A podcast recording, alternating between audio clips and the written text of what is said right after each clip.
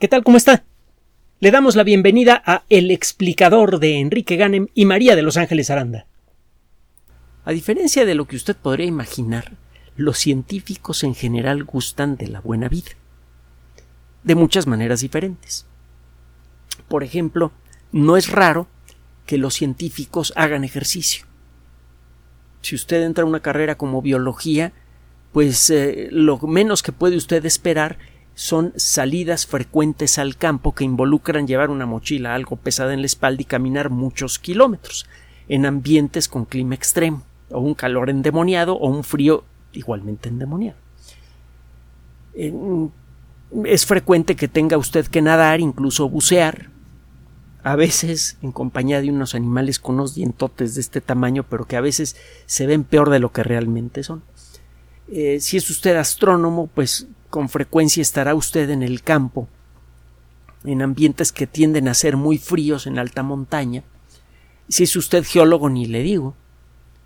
Va usted a todos, a todos los rincones de la tierra, desiertos, montañas, eh, ríos, y tiene usted que caminar horas enteras con algo en la espalda. Es común entonces que entre los científicos exista gente que sabe nadar muy bien, que le gusta andar en bicicleta, que, eh, eh, que le gusta en general el ejercitar su cuerpo, de alguna manera. También va a encontrar, entre muchas otras cosas, que a los científicos les tiende a gustar mucho el arte, eh, aunque sea de una manera tosca, pero les gusta hacer música, les gusta pintar, según las eh, circunstancias de cada quien, pero es mucho más común encontrar ese tipo de intereses entre científicos que entre casi cualquier otro grupo de profesionales. Y eh, otra constante en el mundo de la ciencia, digo no en todos los científicos, pero sí en la mayoría, es que les gusta, nos gusta el buen comer.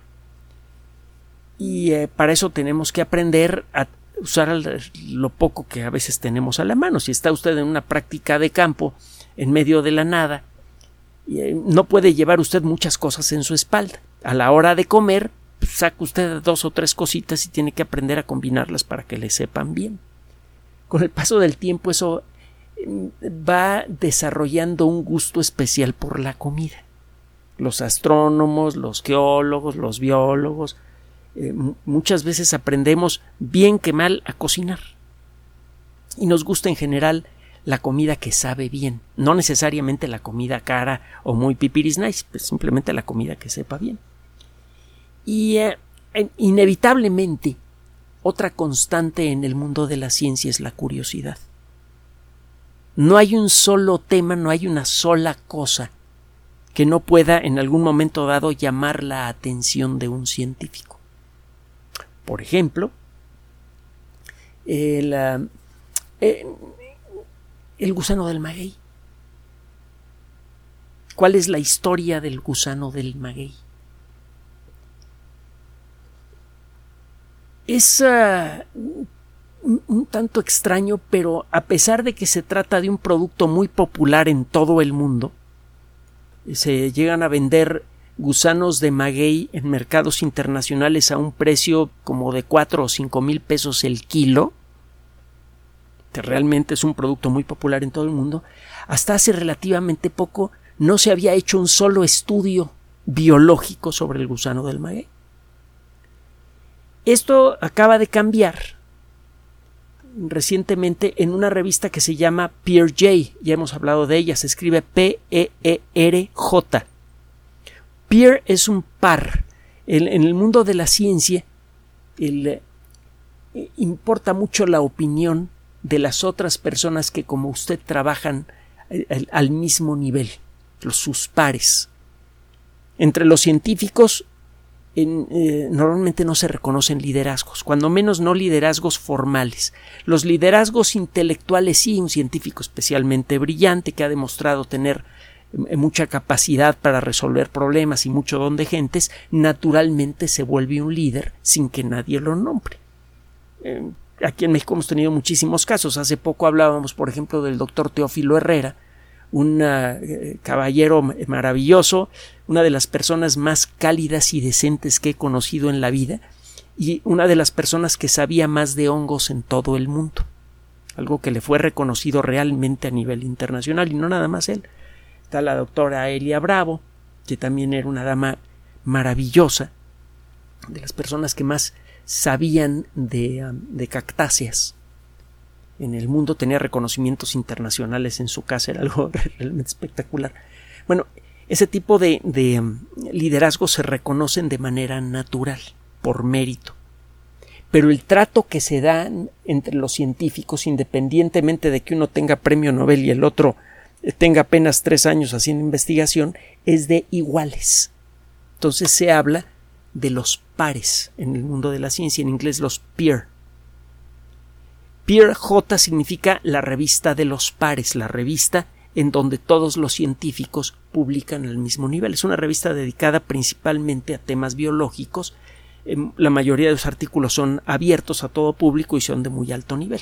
Es una revista a la que recurrimos con, con, bastante frecuencia porque salen artículos muy, muy sabrosos. A veces son un poco demasiado especializados, por eso no siempre los traemos aquí pero tiene cosas muy buenas. Bueno, recientemente fue publicado un trabajo en esta revista que revela por primera vez en la historia cuál es la identidad biológica exacta del gusano del maguey.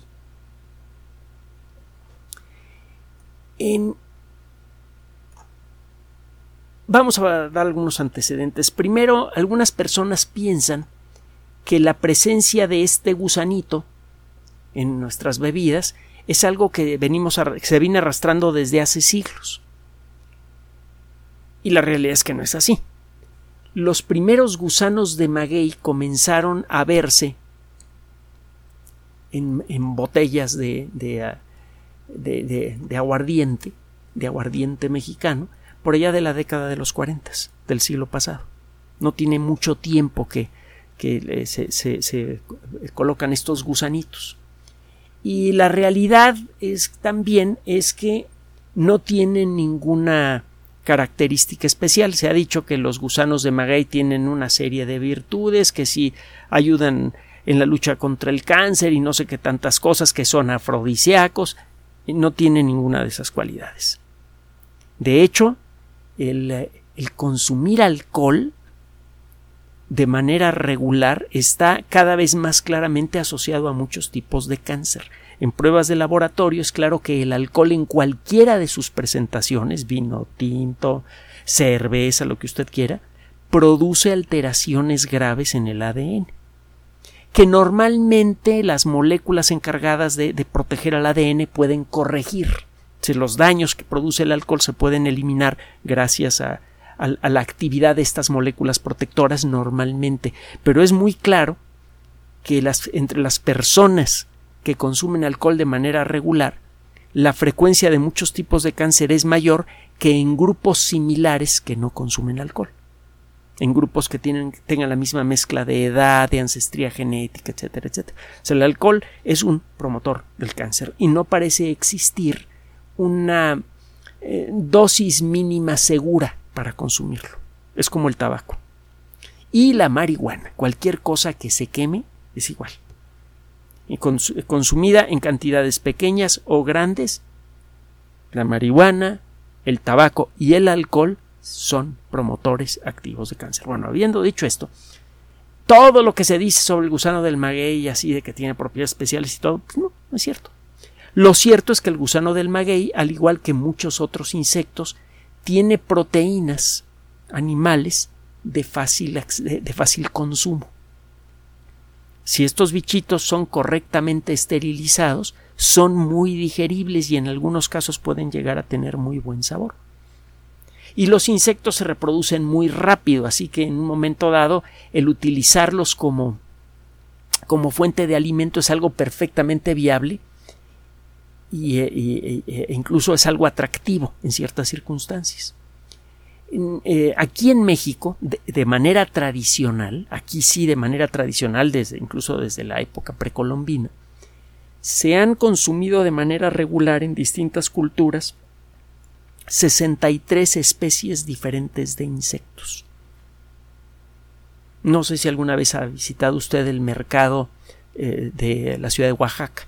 Allí venden cucuruchos de papel con eh, eh, saltamontes fritos, por ejemplo. Y no nada más allí, ahora los venden aquí los mercados de México y toda la cosa.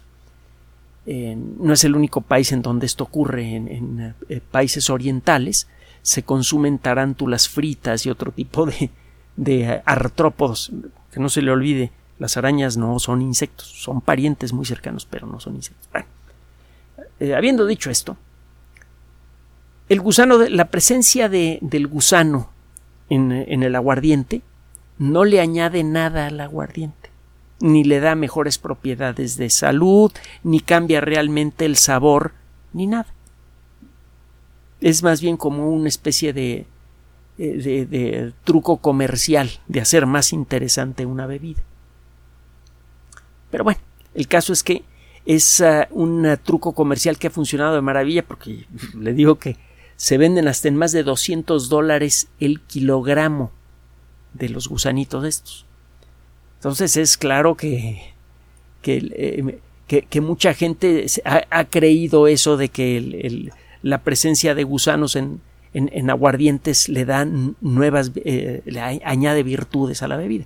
Bueno, este grupo de investigación eh, se puso a estudiar un montón de larvas preservadas en eh, botellas de mezcal de distintas marcas y de distintas épocas. Y eh, lo que se esperaba era pues que a lo mejor que cada fabricante añadiera una especie diferente de gusano a su, a su botellita sabemos que el gusano realmente no le da ni le quita nada al mezcal. Y lo mismo podría pasar con una especie y con otra. Entonces lo que se esperaba a la hora de ponerse a estudiar el ADN de un montón de, gusanitos metidos en botellas de distintas marcas y de distintas fechas, pues era encontrar muchas especies diferentes de bichos y a todos se les llamaba gusano de maguey. Y no. Resulta que en todas las, pruebas que hicieron estos investigadores encontraron una sola especie. Se llama Comadia retenbacheri. Red, R-E-D, luego T-E-N y luego B-A-C-H-E-R-I. Retenbacheri. Ese es el nombre de la especie. Y el nombre del género es Comadia. Comadia retenbacheri. Este trabajo, por cierto, fue realizado por un entomólogo de apellido, bueno, de, nombre japonés y que trabaja en la Universidad de Florida, el doctor Akito Kawahara. Tomaron 21 especímenes de insectos encontrados en botellas de mezcal, algunas de ellas algo viejas, pero la mayoría de entre 2018 y 2022 a pesar de que algunos bichos eran blanquitos y otros eran rojitos, resultaron tener eh, todos el mismo ADN. Bueno, no se pudo secuenciar el ADN de algunos de ellos, quizá porque estaba demasiado alterado el ADN por la concentración de alcohol en el mezcal. No todos los mezcales tienen la misma concentración de alcohol. De las, de las 21 muestras que se pudieron analizar, solamente se pudo obtener el ADN completo de 18 de ellas. En, tres casos el, gusano estaba tan deteriorado que no se pudo obtener su ADN, cuando menos no completo. Y bueno, en todos los 18 casos en donde sí se pudo obtener el ADN, se encontró que todos esos ADNs le pertenecían a una sola especie. Esta especie es bien conocida desde hace tiempo. Es ah, eh, una especie de polilla que vive en Texas y en México. Cuando ataca una planta de maguey pone como 120 huevos. Nacen los gusanitos y empiezan a comerse los tallos y las raíces de la planta. Eso condena a la planta. Generalmente una planta atacada por este bicho muere porque los bichos comen sus raíces. Ahora, si usted trata de sacar los bichos para llevárselos para la fabricación de, del mezcal, el, el, acto de sacar a los bichos de la planta mata a la planta también. Si cuando la planta es atacada por este bicho, ya se murió. Sea porque el, el bicho hace su trabajo o porque usted trata de evitarlo. En este bicho viene a desbancar a otros uh, a otros bichos candidatos a ser el gusano del maguey. Había por allí una mariposita, también había un gorgojo que se decía que la larva de estos bichos era el, gusanito que se pone en, las botellas de mezcal. Y no, es, eh, es un bicho eh, que cuando crece se convierte en una polilla, una polilla grande, que se encuentra eh, en el centro norte de México y en el sur de los Estados Unidos, en el sur oriente de los Estados Unidos, en Texas. Y bueno, con esto se acaban los últimos mitos que tienen que ver con el gusano de maguey. El gusano de maguey no lo encuentra usted en mezcales anteriores a la década de 1940. Es un invento reciente. Es un invento comercial para darle interés. Tenía incluso un cierto entorno machista. Los, verdaderos hombres solamente tomaban eh, eh, eh, mezcal de gusano. Los que no tomaban mezcal de gusano, pues no, no lo hacían. se llegó a creer que este bicho era en realidad la larva de escarabajos o larva de mariposas, no es cierto. Se llegó a creer que tenía muchos beneficios el consumir estos gusanitos y resulta que no. Lo que sí es interesante es lo siguiente. Parece, en eso están trabajando este grupo de investigación y otros más, que se podrían hacer granjas para la producción a gran escala de estos gusanitos, que se podrían conservar sea en alcohol o en otros medios. A pesar de lo que mucha gente imagina, resulta fácil el, ah, eh, el desarrollar estos ah, eh, gusanitos en forma completamente libre de bacterias y virus.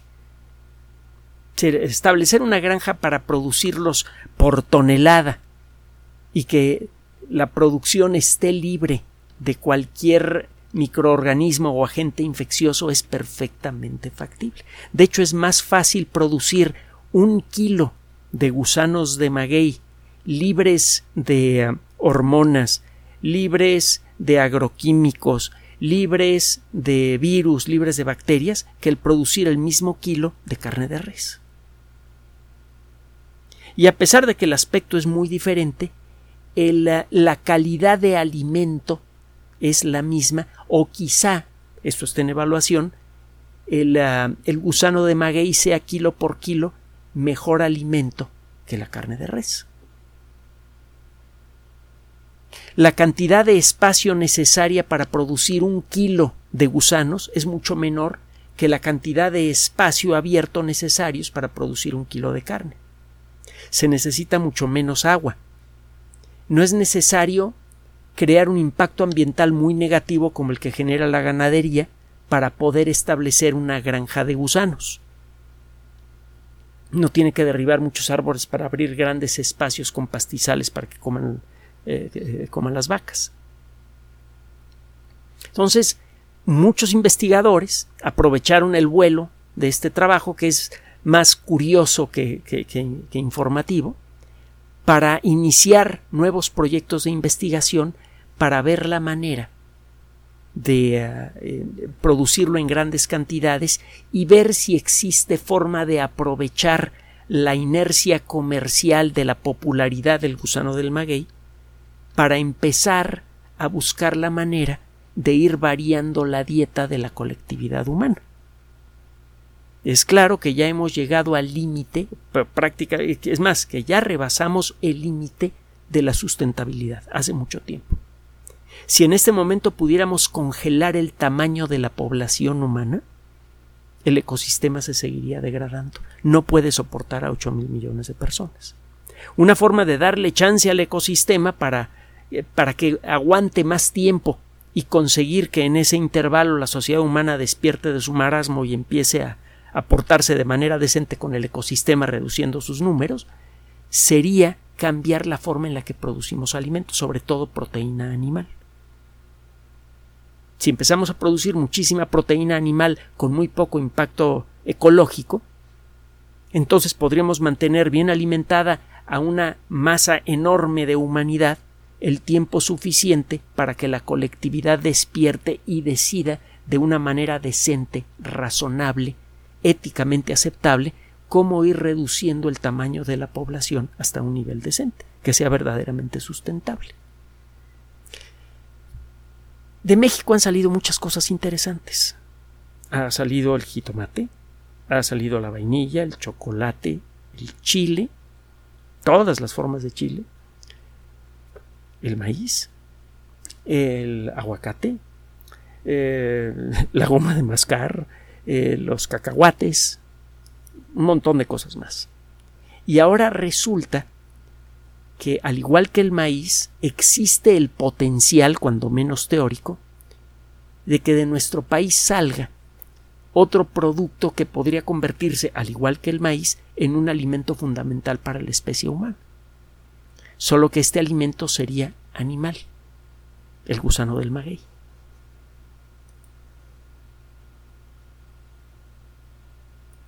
Gracias por su atención. Además de nuestro sitio electrónico www.alexplicador.net, por sugerencia suya tenemos abierto un espacio en Patreon, el explicador Enrique Ganem, y en PayPal, el explicador patrocinio por los que gracias a su apoyo sostenemos este espacio. Puede usted descargar gratuitamente estos audios en formato MP3 en Spotify y en iTunes como El Explicador sitio oficial y en SoundCloud como El Explicador y con formato de video en YouTube en El Explicador sitio oficial. Recuerde nuestras redes sociales de siempre, Twitter Enrique-Ganem y en Facebook Enrique Ganem sitio oficial, El Explicador y los grupos que usted ya conoce. Finalmente, el explicador siempre somos María de Los Ángeles Aranda y Enrique Ganem. Gracias.